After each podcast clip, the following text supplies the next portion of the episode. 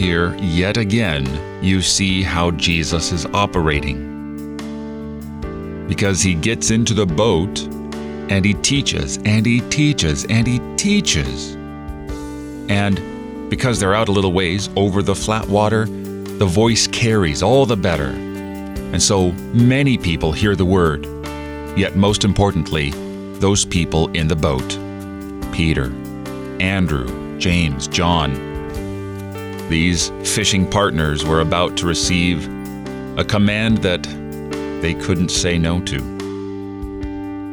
Because Jesus told them to put out deep for a big catch. Now, watch what you see in Peter. He responds, Master, we toiled all night. And then, when the miracle occurs, the great catch, his addressing of Jesus changes.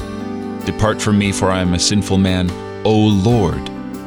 He's not just merely a master, not a rabbi. You see this also in the book of John, where the man born blind also has this progression of confession with regards to who Jesus is. Who do you say Jesus is?